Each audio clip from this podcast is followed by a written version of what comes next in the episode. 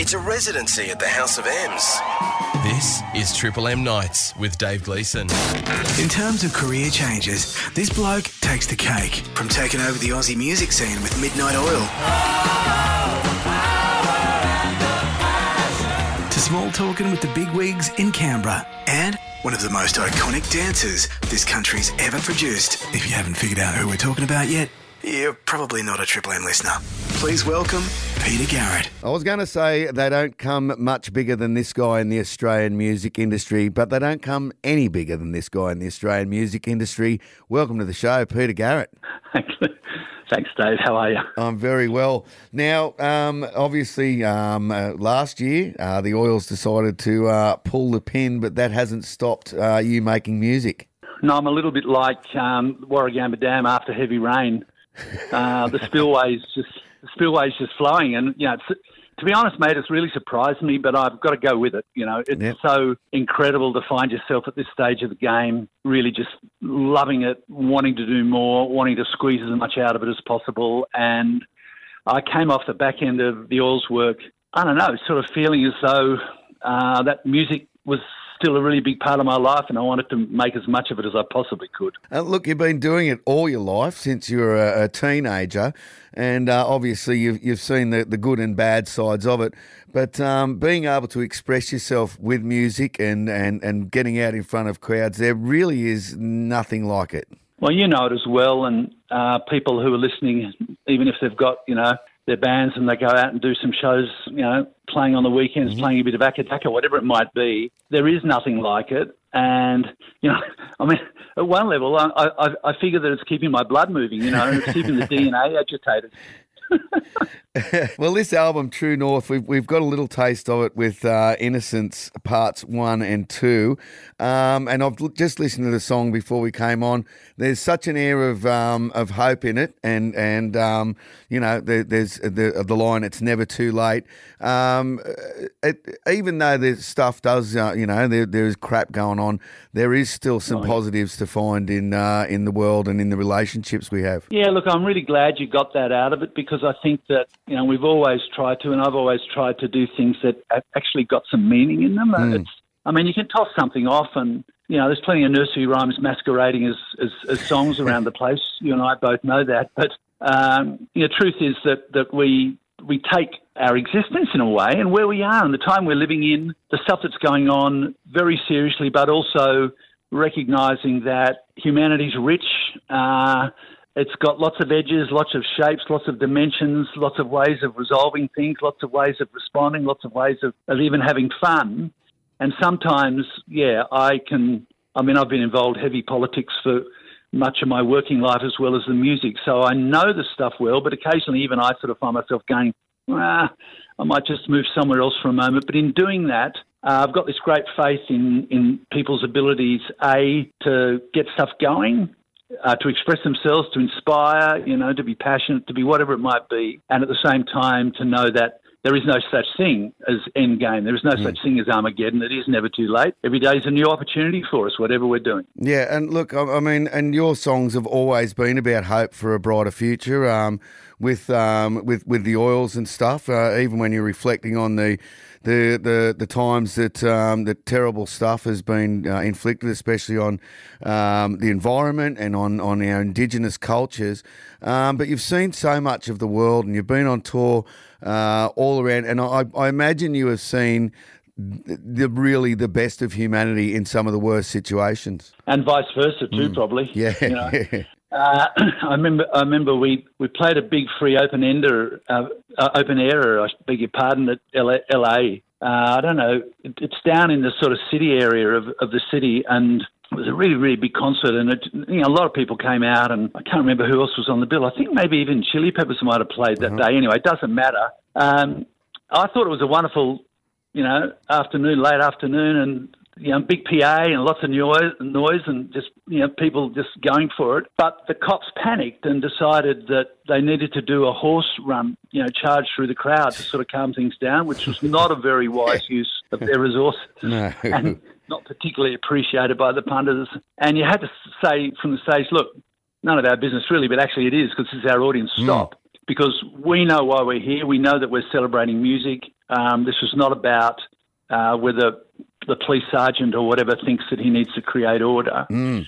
And yet, at that time, I remember saying to the Oils afterwards, I'm not sure about America. There are other signs as well. You know, the presidents that they've had, the way in which they treat everything just like a giant supermarket. I love Americans themselves. The musical tradition of the place is phenomenal, as you know. Mm, yeah. And yet, I think they're really at an interesting junction point with their democracy and everything that goes with it. So I've seen some ugly stuff there, but think that they're good people and seen some terrible stuff in other places, but also some brilliant stuff. Um, and just always thinking to ourselves when we've stopped uh, looking at the t-shirt design and figuring out how we're managing with our likes and our dislikes. Are there things underneath that that are really substantial? And for me, as an Australian and someone who loves the country that much, in this place where I see so much potential and positivity, how can we just nurture that and, and, and make it work that much better? And and does that has that informed your uh, your songwriting for True North? Did did the songs come after Oils? Or are they songs you've been collecting? Um, you know, just putting in a book or whatever over the years, or did they all come in a kind of uh, a concerted kind of writing period? Yeah, look, it was a bit of both, Dave. It was I, I, I had a few around. I had a couple that we demoed up for the last Oils record, Resist, and they weren't quite ready, and you know didn't didn't get through the door in time. And so I really wanted to see whether, it, well, as you know, it, get, getting it started is usually the easy part. Getting it finished is quite often the hard part. You know, you just really want to get it tied up with that uh, with that you know the baby bow, the red the red bow, and Yeah. it's all sparkling and clean and sounds like the business. But yeah, a couple were demos that came in and we didn't get done. A couple I'd had lurking around in the back of my head for a while, and then I thought, I mean, call me old fashioned in a way. I just still love the idea of a record, you know. Yeah. Actually, trying to encompassing something over more than just one or two songs. I know it's going to get dropped out into um, you know Spotify and internet world, but I still wanted it to be an album. So I wrote the others on the way in, and then of course you're always short, so you've got to do one on the go. but, but so in other words, you know, same same. Um, but that's I do it on the fly. do it on the fly. But you know, but but and, and I'm not just sort of you know raising the flag here. I really did almost find myself a bit surprised and a bit taken aback by the fact that there was so much flowing through the veins, and I hmm. really did feel very energised and very excited about it. And the True North partly is a reflection on the northern part of our own country, which I think is incredible. And for people that have been up there, and if anyone's been lucky enough to work up there or do a bit of travel up there, it's an amazing part of Australia. yeah. And there's many things going on there, whether natural beauty, whether it's the politics, whether it's with Aboriginal people, whether it's just, you know, in Kakadu National Park or whatever, that I think is great to be focused on. But it also had a double meaning in a way, which when people get to hear the full record next year, hopefully they'll get a bit of, which is, you know, after all these years of being on a stage and charging around the place, where's my true north, you know? Yeah, What are the things that are really important for me as well? Yeah, amazing. Oh, that's a, an amazing uh, outlook on it. Um, but who do you, who do you bounce the ideas off? Obviously, um, the, with the oils, it would be a different dynamic. Uh, Do you bounce them off the the the other guy, the guys in the alter egos, or do you do it with the producer, or wh- wh- what's your process like doing solo as opposed to uh, the oils? Well, I'm not a big techno person, but I've got to say that uh, my iPhone has really saved my life here because I, cause I, I just hit voice memo. Yep. And, you know, yeah, it's amazing, isn't it? Yeah, it really is. And is. I mean, I might have a, it's incredible, you know, and also sometimes an idea, and we've all got it, you know, like everybody's got it. You might be in the shower, you might be driving to work or whatever, and you can have an idea about anything, but if hmm. you don't capture it, sometimes it just flies back out the window. So I use the iPhone, I get the idea down, and then I might play a bit of guitar with it and then record it myself. And then, because Martin Rotsey from the Oils, um, I was really delighted. He played on the first little solo record I did when I got out of um, Parliament, but I said to him, do you, "Would you like to come and do another one and come out and do some playing?" He said, "Yeah, no, I'd really love to." So I then go up to his, and then we just sit there. I play it to him. We sit with just two acoustic guitars, run them down, see whether they make sense as a song, and then we record that on the iPhone. And then I take it to the producer, and then I play it to, in this case, him, Tony Buchen, who Smashing Pumpkins and various other people yep. and say, "What do you think?"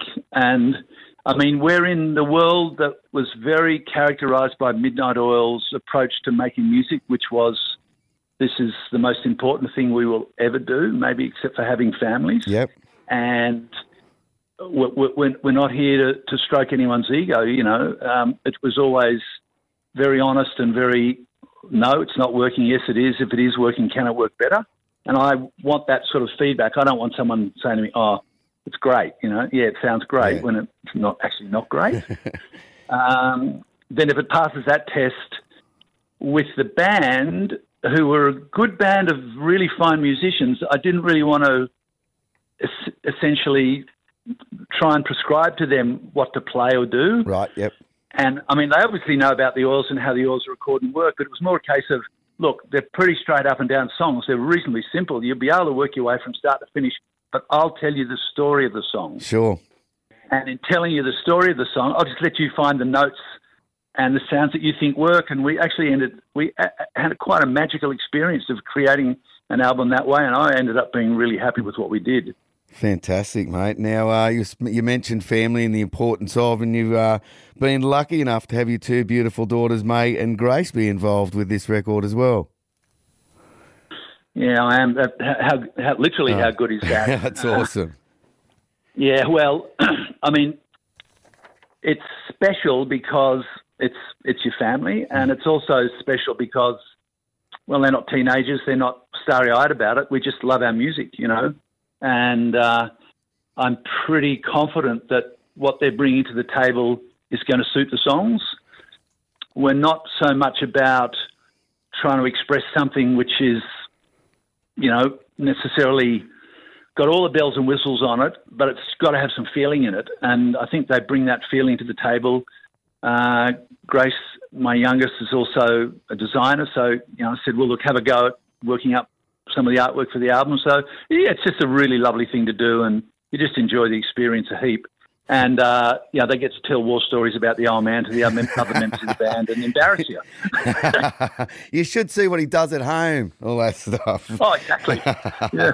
Uh, Peter, he came out of the kitchen and his tracky dax and you know, et cetera, et cetera. Peter, it's been a pleasure to talk to you, mate. The album True North comes out March next year. There's a whole heap of dates. It doesn't look like you've slowed down at all. Um, there's dates going all the way until next year. Blues Fest will be an absolute highlight, no doubt. Yeah, really looking forward to that. I think um, when you get a, when you get a good, as you know, when you get when you get people in that tent, they've come from all over. You can have some really special nights. Yeah, brilliant, mate. Well, thanks very much for your time. It's been great to talk to you, Pete, and um, good luck with the album. The uh, single "Innocence" Part One and Two. It's out now, and uh, we're playing it right here at Triple M. Thanks, Dave. All the best. Cheers. Thanks, Peter.